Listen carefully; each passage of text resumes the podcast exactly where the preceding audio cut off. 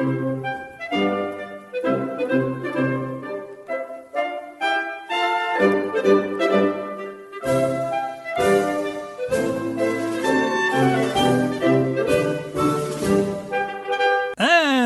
Radio Derb is on the air. Greetings, listeners, from your gutturally genial host, John Derbyshire, bringing you news, views, and musical diversions courtesy of vdare.com. Before proceeding, just a point to clear up from last week's podcast. In that podcast, I momentarily forgot a thing that all of us who offer written or spoken material to the public know. We know that some small but noisy subset of the population is immune to parody, irony, sarcasm, and satire. They don't get them. And when you offer them, they take your words as expressions of true fact or sincere belief. You or I may think that the latest offering from, say, the Babylon Bee is worth a chuckle, perhaps a guffaw. But members of that small but noisy subset will read the same item with outrage or dismay. They don't get satire. With that in mind, I must just clarify that there is in fact no such cryptocurrency as the Genghis coin. It was a figment of my imagination. I apologize to those I misled, and for the turmoil I caused in the financial markets by my thoughtless attempts at humour. My partiality to the nation and people of Mongolia remains steadfast, however, as does my admiration for their collective refusal to be racked with guilt over the misdeeds of their ancestors.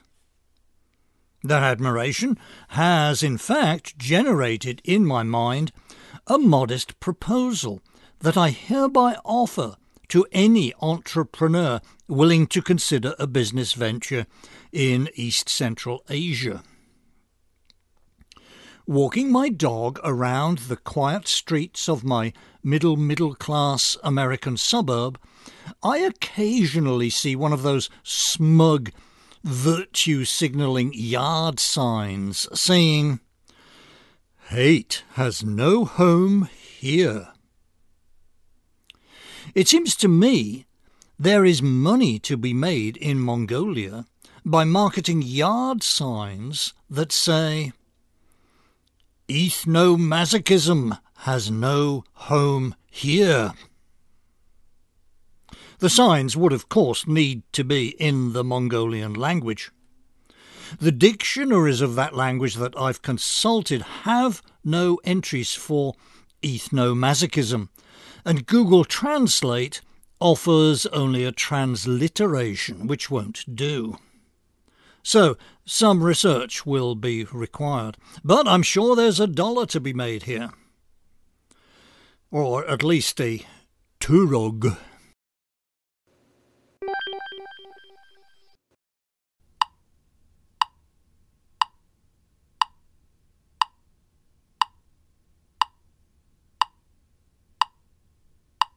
And we're coming up to it. Yes, Geronimo. 333 333 333. That is the population of the USA at 27 seconds past 11:45 p.m. this evening, December 9th, 2022, according to the US Census Bureau's population clock, which I have been watching. That's one third of a billion. A milestone.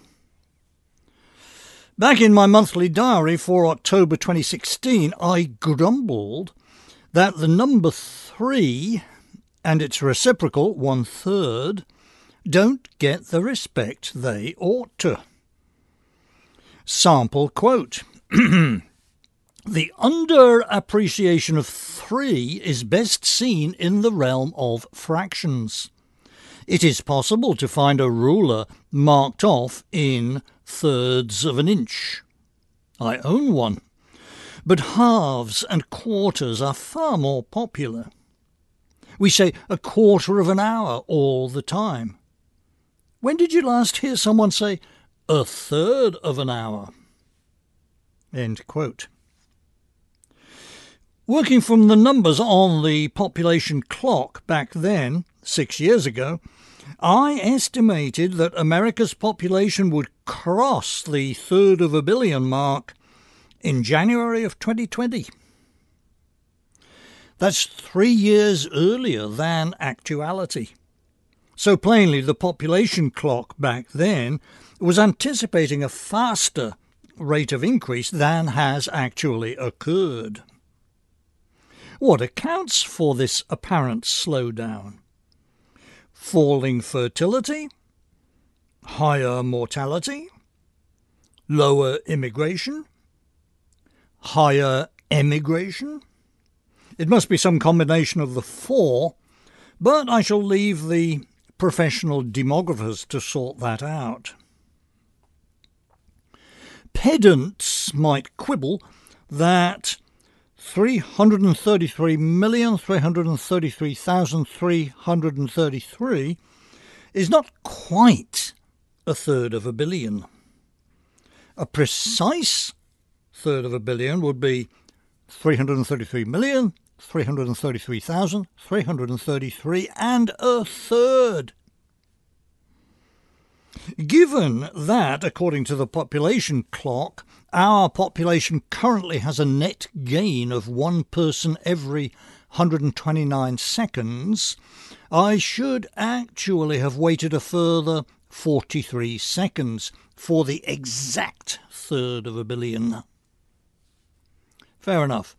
The fun here, though, is in watching the numbers roll over. So that's what I went with. Long, long ago, I'm talking about the mid 1970s here, I watched with fascination and delight as the odometer on my first American automobile, my dear old 1964 Chevy Nova, rolled over the 100,000 mile mark. The US population at that time, in the mid 1970s, was around 220 million. That was the America I knew in my salad days, the America I fell in love with. Our population has increased by 50% since then. It's natural to ponder the question has that extra 50% made the USA a better country, a worse country, or what? Yes, it's natural to ponder that, but it's not very fruitful. For one thing, as any real demographer will jump in to tell you, the size of a population is less important, from most points of view, certainly from the economic one, less important than its shape. What does the population pyramid look like? That's the diagram that shows the population broken out by age categories. The population pyramid for 1975 was a lot more pyramidish than the one for 2020. Comparatively more young people and fewer old ones. For another thing, your genial host here has himself moved up the population pyramid some since 1975.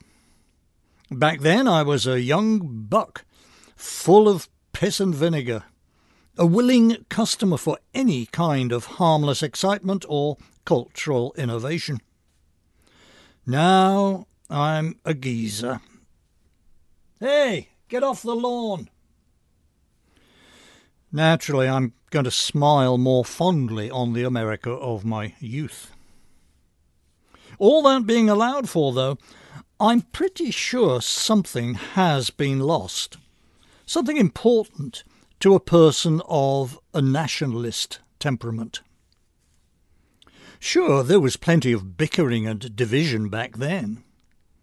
The elites of 1975 hated Richard Nixon just as much as the elites of 2022 hate Donald Trump. The race business was as salient then as now, although I would argue it was less hypocritical.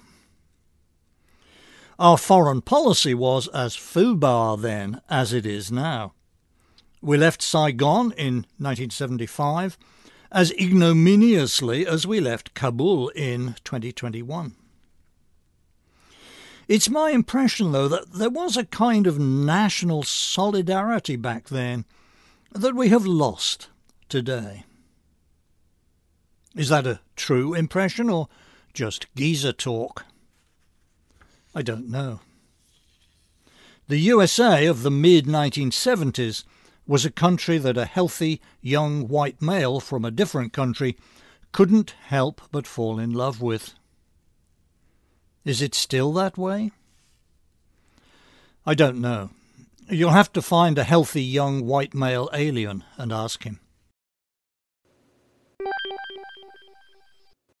What I said back in my opening segment there needs some major qualification. I'm talking about the numbers. I was working entirely from the US Census Bureau's population clock. How accurate is it? Not very, is my best guess. If you bring up the population clock, it gives you two headline numbers right at the top there. One is for the USA, the other is for the world population. As I'm looking at it this evening, the world population shows as 7 billion 938 million and change. Whoa! Weren't we told, and didn't Radio Derb report, that world population would increase past the 8 billion mark in the middle of November? Yes, we were. And didn't subsequent news stories tell us that baby Vinice Mabansag, born 1:29 a.m. November 15th in Manila, the Philippines, was the actual 8 billionth person? Yes, they did.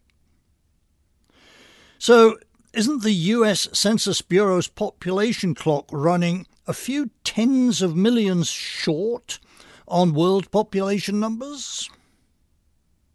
Maybe.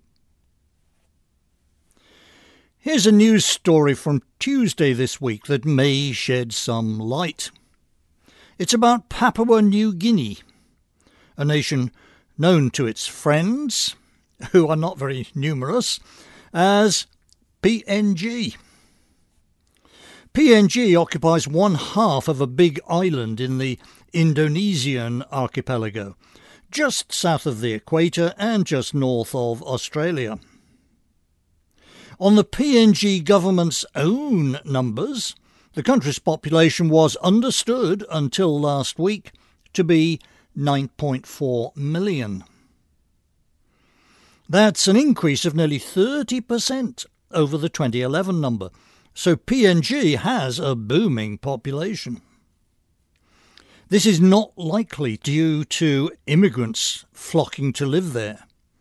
The Daily Mail story, which I'm working from here, tells us that, quote, the country is one of the world's most dangerous and violent nations, with large areas ruled by tribal gangs. End quote. So, if you were thinking of booking a summer vacation in PNG for yourself, the spouse, and the kids, I'd advise against it. Anyway, to the main story here. As I said, PNG's population was understood until last week to be 9.4 million. Well, the United Nations precisely the UN Population Fund, did a census of their own. That census came up with a PNG population of 17 million, nearly twice the official number. To quote the Daily Mail story again, quote, Papua New Guinea's Prime Minister, James Marape, had to admit that he didn't know how many people lived on the Pacific island nation he governed. Moral of the story here Demography is a noble science and an important one, but not an exact one.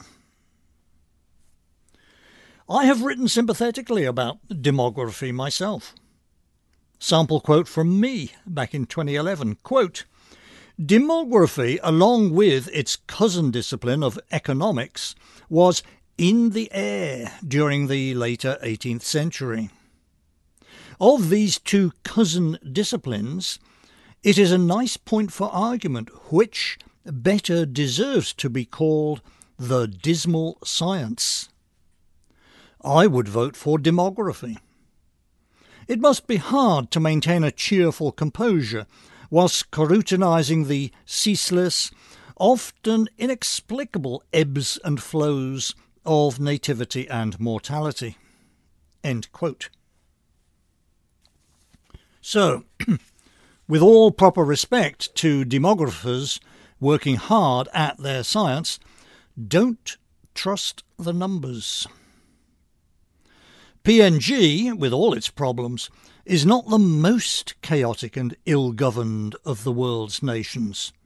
Yet they have, according to the UN, been underestimating their population by almost half. What is the population of, say, Congo? I doubt anyone has the faintest idea. I am happy to welcome little Vinice Mabansag into the world over there in Manila. Whether her birth brought the world's population up to precisely 8 billion, though, or only up to 7.9 billion and something, or perhaps 8.1 billion and something, I do not know. Nor does anyone else. And similar qualifications apply to that number for the US population. Sure, it was fun to watch the threes line up on our Census Bureau's population clock, but that they represent an accurate head count, I seriously doubt. The phrase, good enough for government work, comes to mind. Random quote from today's news actually from the December 9th New York Post. Quote, over 2 million migrants crossed the US southern border in the 2022 fiscal year. That's the year ending September 30th. A record never seen before. That's compared to just 1.7 million migrants that crossed in 2021, according to US Border Patrol statistics. Those numbers are expected to increase once Title 42, a Trump era COVID policy used to expel about 40% of migrants who enter the country illegally, ends on December 21st. End quote. Yet politicians have been telling us for years now I think actually for decades, that the number of illegal aliens living in the USA is 11 million. Chuck Schumer used that number just last month. Although, to be fair to the Senate Majority Leader, his actual words were 11 million or however many. I repeat, the numbers on the Census Bureau's population clock are good enough for government work. That's all. For sure, they are good enough for a government run by and for people who are perfectly indifferent to how many foreign scofflaws live in our country. however many who indeed think that the bigger the number is, the better. Tuesday this week, our president went to Arizona to give a speech about the national economy. As he was leaving Washington, D.C., reporter Peter Doocy asked him if he would take the opportunity to visit the border. The chief executive replied, actual quote, There are more important things going on. End quote. So, no, he did not visit the border. To the people who rule us, nothing is less important than the integrity of our nation's borders. It says here, I'm looking at The Guardian for December 7th, it says that the culture minister of Ukraine a bloke named Oleksandr Tkachenko wants us, the people of the West whose governments are supporting Ukraine, it wants us to boycott Russian culture. That should include performances of Tchaikovsky's music. So, no Christmas nutcrackers this year. Having just, in my November diary, included a longish quote from Pushkin. I guess I just got in under the wire there. Hey! I'm kidding. Nobody should pay attention to this demand. Russian culture includes some of the splendours of Western civilization in both the arts and the sciences. We see and hear too little of those splendours in our current de-civilizing state. Let's cherish what we've got. And my sympathies in this war are with Ukraine, although I wish we would stay the hell out of it. Sure, our own unfathomably stupid foreign policies have contributed to the disaster. We should have gotten out of NATO 30 years ago and left the Europeans to organise their own collective defence. EUTO. And sure, Russia's foreign policy has been brutish and dumb. Whatever differences they had with Ukraine, couldn't they have resolved them peacefully? Did they try very hard? War is a terrible thing. It should be a last resort. And sure, pre war Ukraine as a nation was nothing much to admire. As I observed back in April, this has been a war between the world's two most corrupt white nations. Given all of that, however, as a nationalist, I think if the people of Territory X don't want to be ruled by nation Y, they shouldn't have to be. Consensual self rule is the foundation of nationhood. Ukrainians should be left alone to govern themselves, however badly. So should Tibetans and Uyghurs and Taiwanese. So should have been the Confederate States. Sure, things can get nasty if some of the people in Territory X don't want to be ruled by Nation Y, but some others do. Palestine, Northern Ireland, Cyprus. Sure, that was only the case in some small, limited regions of Ukraine, though, and intelligent diplomacy should have been able to sort it out. There was no need for war. It's plain from Putin's words and deeds that he wants to exert imperial authority over Ukraine. Good luck to the Ukrainians in resisting him, and to the other nations of Europe in supporting them. I still don't see why it's our business, though. I certainly don't see why we should give up our Pushkin, Tolstoy, and Tchaikovsky. None of it is their fault. Now go to the readings page of my personal website, Control F Remembrance, and listen to me read the master in his own beautiful Russian language, with only a couple of pronunciation bloopers. Minister Tkachenko can have my Pushkin when he's pried it from my cold, dead fingers.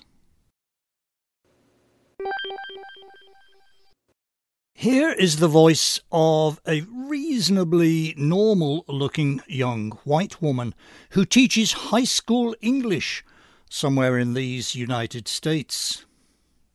Listen. So, this is the start of my series on teaching linguistics in high school. As an educator, I am constantly worried if I am part of the problem. What do I mean by that? Well, public education is an institution that upholds lots of problematic systems in our society, like white supremacy and misogyny and colonization, etc. In my role as an educator, I try to undermine that BS in my classroom as much as I possibly can. I teach high school English, and whew, the white supremacy runs deep. What do I mean by that? Well, let's look at how we write essays. Start with an introduction that includes a thesis. Always cite your sources. Use transition words like however and therefore. These are all made up rules. They're arbitrary. They were created by Westerners in power. In linguistic justice, April Baker Bell calls this the language of respectability or the language of power. Which got me thinking what if I started my school year with a unit honoring how we talk rather than teaching students how to write properly? The speaker mentioned there a book titled Linguistic Justice by an author named April Baker Bell. Ms. Baker Bell, who is black, is described on the website of Michigan State University thus quote, Dr. April Baker Bell is a transdisciplinary teacher, researcher, activist and Associate Professor of Language, Literacy and English Education in the Department of English and Department of African American and African Studies at Michigan State University. These are the people who are educating your children and your children's teachers. Do you have small children? If so, you should quit your job, sell everything you own, buy a trailer in some rural area of some red state, and homeschool. It's your kids' only hope. There is developing in our universities and research institutes uh, something I think might fairly be called guerrilla scholarship. The English word guerrilla, let me remind you, comes into our language direct from the Spanish. We borrowed it in the early 19th century when Napoleon's armies had invaded Spain and Portugal and destroyed those nations' armies. No longer having organised armies to defend their countries with, the people of Spain and Portugal took matters into their own hands. Readers of Bernard Cornwell's Richard Sharpe novels know all about this. The entry under guerrilla warfare in Webster's Third Dictionary defines it very well. Quote, Military actions carried out by small forces in the rear of an enemy with the object of harassing the enemy interrupting his lines of communication and destroying his supplies. The academic equivalent today in our institutes of higher education is not as aggressive as that, but it's taking on some of those sneak attack characteristics. Here's an example that turned up December 3rd at unherd.com. The particular corner of academia under discussion here is archaeology. The author of the piece is anonymous, but we are told he is himself a professional archaeologist. What does he tell us? Well, if you've followed archaeology at all, you will know that in recent decades, as political correctness took hold, students of archaeology were taught to think in terms of pots, not people. When new styles of artifacts, like pots, appear in the archaeological record, you must not, students were told, you must not suppose that meant some one group of people came in and subdued or vanquished some other group. People's taste in pottery just changed, that's all. All that, of course, fits in nicely with the notion that there aren't really different peoples at all. Certainly not different races. Good heavens, no, absolutely not. Styles change, that's all. Pots, not people. Quote from our author, the guerrilla archaeologist. Quote, what seems obvious to the general public that prehistory was a bloody mess of invasions, migrations, battles, and conflict is not always a commonplace view among researchers. Worse, the idea that ancient peoples organized themselves along clear ethnic and tribal lines is also taboo. Obvious statements of common sense such as the existence of patriarchy in the past, are constantly challenged, and the general tone of academia is one of refutation, both of established theories and thinkers, and of disagreeable parts of the past itself. The orthodox woke position is a refashioning of the old noble savage myth. Human beings in the remote past were not aggressive and patriarchal, like white people in modern times. They didn't invade each other's territories, kill their men, and take their women, or practice slavery. No, no, no. They just changed their style of pottery. Then along came modern techniques of genetic analysis, which can be applied to the fragmentary remains of ancient corpses. What do they tell us? They tell us that, guess what? Prehistory was a bloody mess of invasions, migrations, battles, and conflict. This article is so good and so relevant I kept marking up passages to quote on my podcast, but I ended with well nigh the whole thing marked up. This anonymous guy, this guerrilla archaeologist, is very quotable. Just one more quote.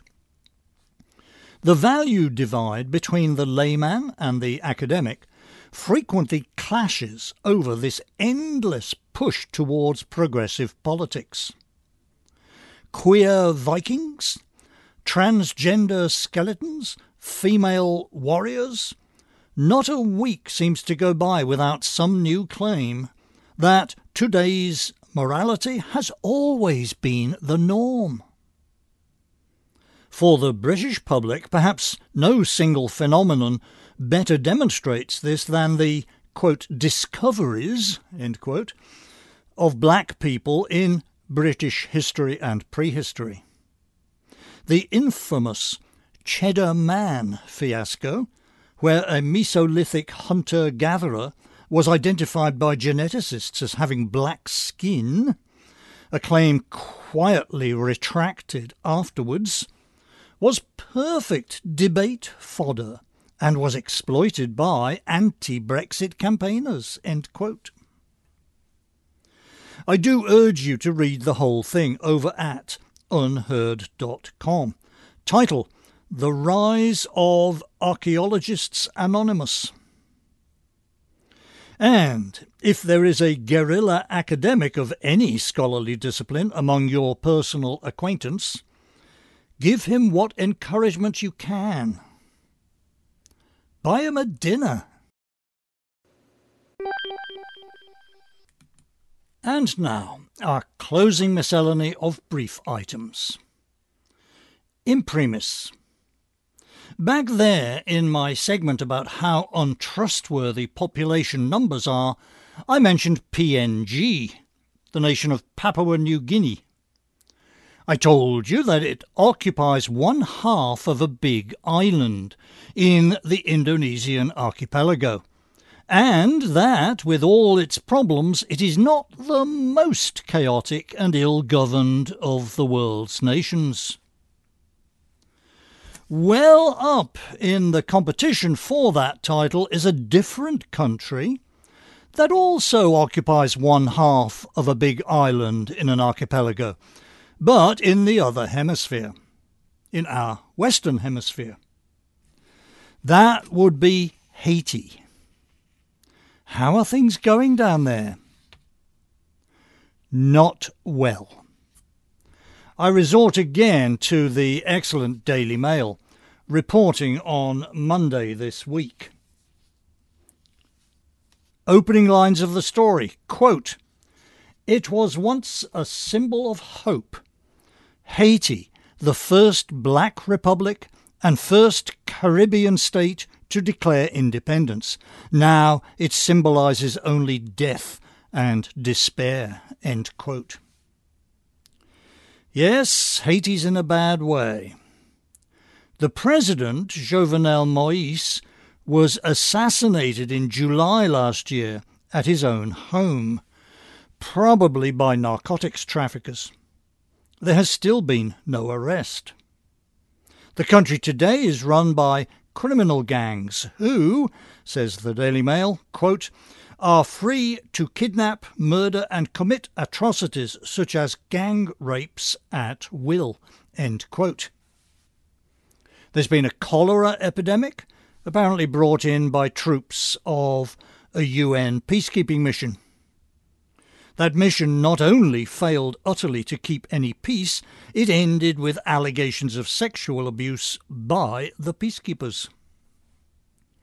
Natural disasters have made things worse. A colossal earthquake in 2010, a major hurricane in 2016. Still, a country with any kind of organised government and a spirit of law abiding civic nationalism should in a few years be able to recover from such misfortunes. Japan has major earthquakes. Florida has serious hurricanes. Haiti's story is appalling and depressing. Read the Daily Mail report and weep for them. Then Go to Ibram X. Kendi or any other purveyor of critical race theory and learn how it's all the fault of white people. Item Possibly relevant to my segments on demography, I'm not altogether sure, is this story at the science news aggregator studyfinds.org. It concerns the human Y chromosome. As you probably know, human females have two X chromosomes, while males have one X and one Y. You may not know that the same is true of most other mammals. You may also not know that the Y chromosome is a bit of a mystery. It only has 50 something genes coding for known functions, including one that kickstarts male development in the embryo. The X chromosome, by contrast, has about 900 genes, coding for all sorts of things unrelated to sex. Just looking at the genetic architecture, you might almost think that femaleness is the norm, while maleness is a freakish kind of mistake. But that way madness lies. Anyway, this news story tells us that, quote, the human Y chromosome is degenerating and may disappear in a few million years, leading to our extinction unless we evolve a new sex gene. End quote. I'm sorry to say that what came immediately to my mind when reading that was one of William F. Buckley's favourite jokes. This was the one about the old lady who attended a public lecture given by a famous astronomer. At one point, the speaker told his audience that the sun would die and grow cold around 9 billion years from now. In the Q&A after the lecture, the old lady put up her hand and asked, Professor Finkelheimer, when did you say the sun will die and grow cold? In nine billion years, replied the speaker.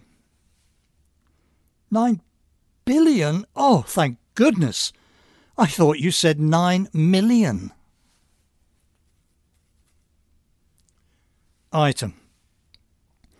Speaking of matters astronomical, next Wednesday, December 14th, marks 50 50 years since American astronaut Gene Cernan stepped off the surface of the moon to re enter the Apollo 17 lunar module for return to Earth.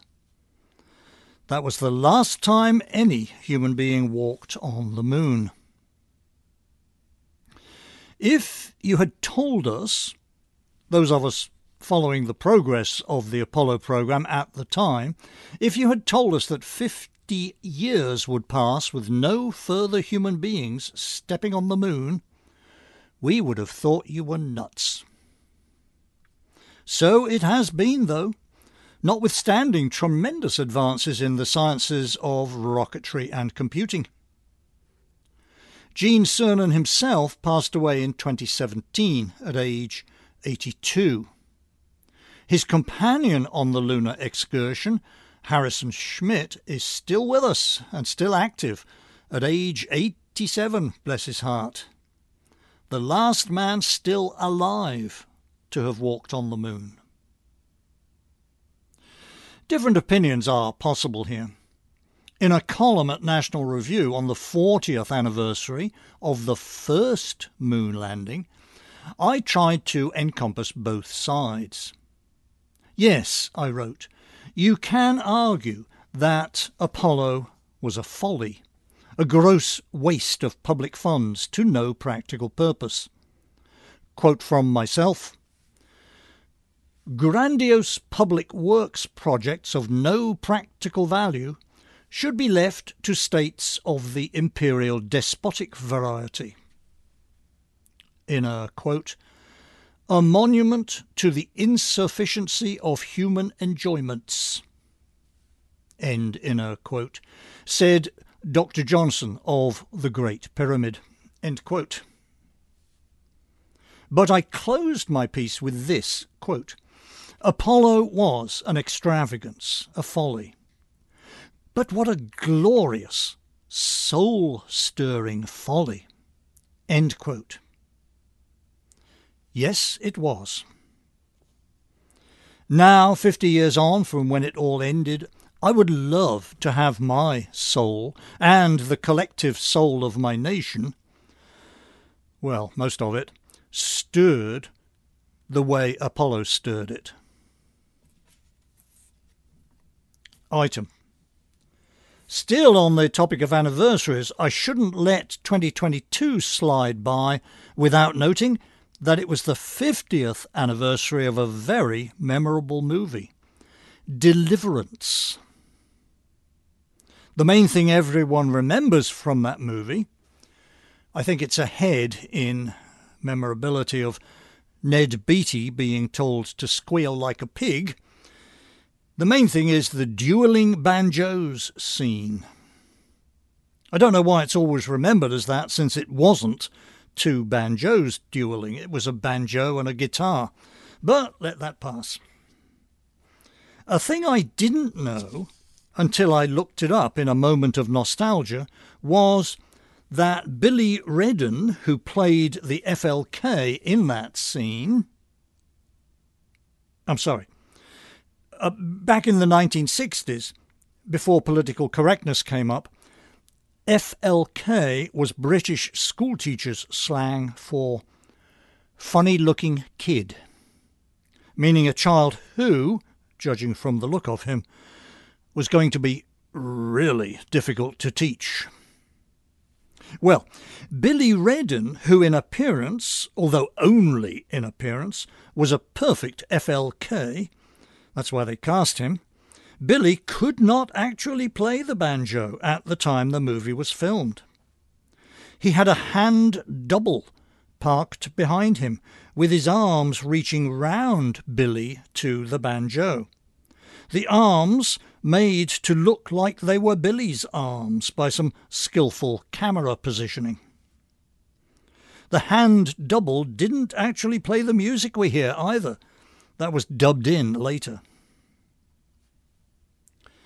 I suspect this is one of those things that I'm the last person to know, but I'm glad to know it anyway. Knowledge is good. Item. Just one more on demographics. If you follow the subject at all, you know that advanced civilized nations almost all have below replacement levels of fertility. That means swelling numbers of geezers to look after and dwindling numbers of young workers to pay for the looking after. The problem is especially acute in East Asia and double especially acute in South Korea, which has just broken its own record for the world's lowest fertility rate. The average number of children a South Korean woman will have in her lifetime is down to just 0.79, way below the 2.1 you need for a stable population. The USA is at 1.6. Hey, no problem. It's all a matter of incentives, right? Cash incentives, rewards for bigger families, housing subsidies. How hard can this be? Real hard. South Korean governments have spent $200 billion over the past 16 years trying to boost fertility, and still it's gone steadily down in defiance of all their efforts. The whole culture seems to be tilted against reproduction. There was a long report at the CNN website, December 6th. Other countries, Hungary, Russia, Japan, have similar stories to tell. Reversing the decline in fertility looks to be really, really difficult. Item I reported back in July on the trouble our army is having meeting recruitment goals. Well, here comes the Navy. Same problem. The Navy Times reported November 7th that they're struggling to find recruits, just as much as the Army is. In hopes of meeting the problem, the Navy has raised its maximum enlistment age to 41 as of November 4th. That means the Navy is now accepting the oldest enlisted recruits of the four services. Maximum enlistment age for the Army is 35, for the Air Force 40, for the Marines 28. There are lower maxima for some special units like the SEALs. So, if you're at a loose end and you haven't yet seen your 42nd birthday, join the Navy and see the world. I'm kidding again. I do not actually recommend a naval career. At the very least, before heading off to the recruiting office, read the posts that science blogger Steve Hsu has been putting up at his website and on Twitter. With modern developments in missile technology and satellite imaging, surface military vessels are effectively obsolete against major military powers like China, and submarines are not far behind. It's not just Steve Hsu either.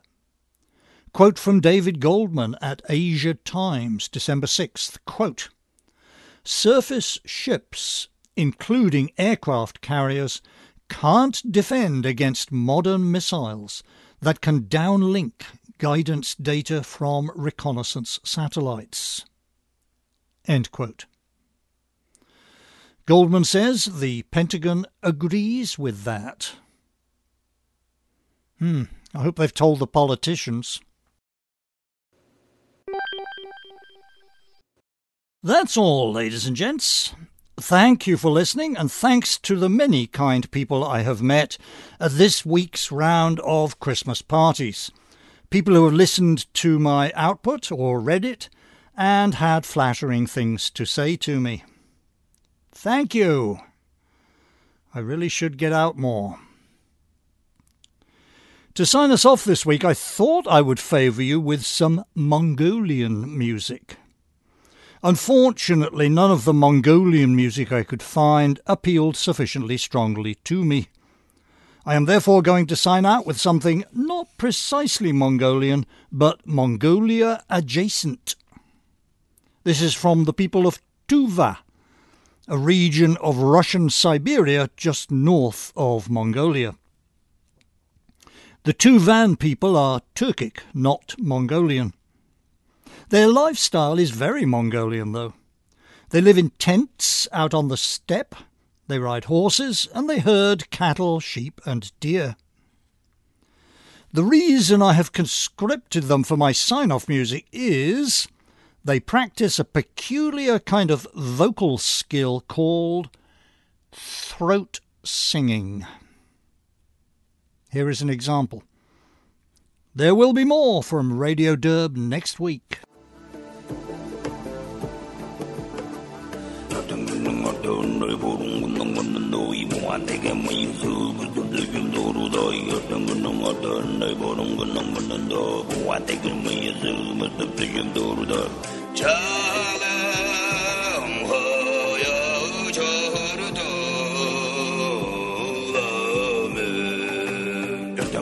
matan dai borong gendang matan dai buat tega menyesa matan dai yang doru dai gendang gendang matan dai borong gendang matan dai buat tega menyesa matan dai yang doru dai. Sana.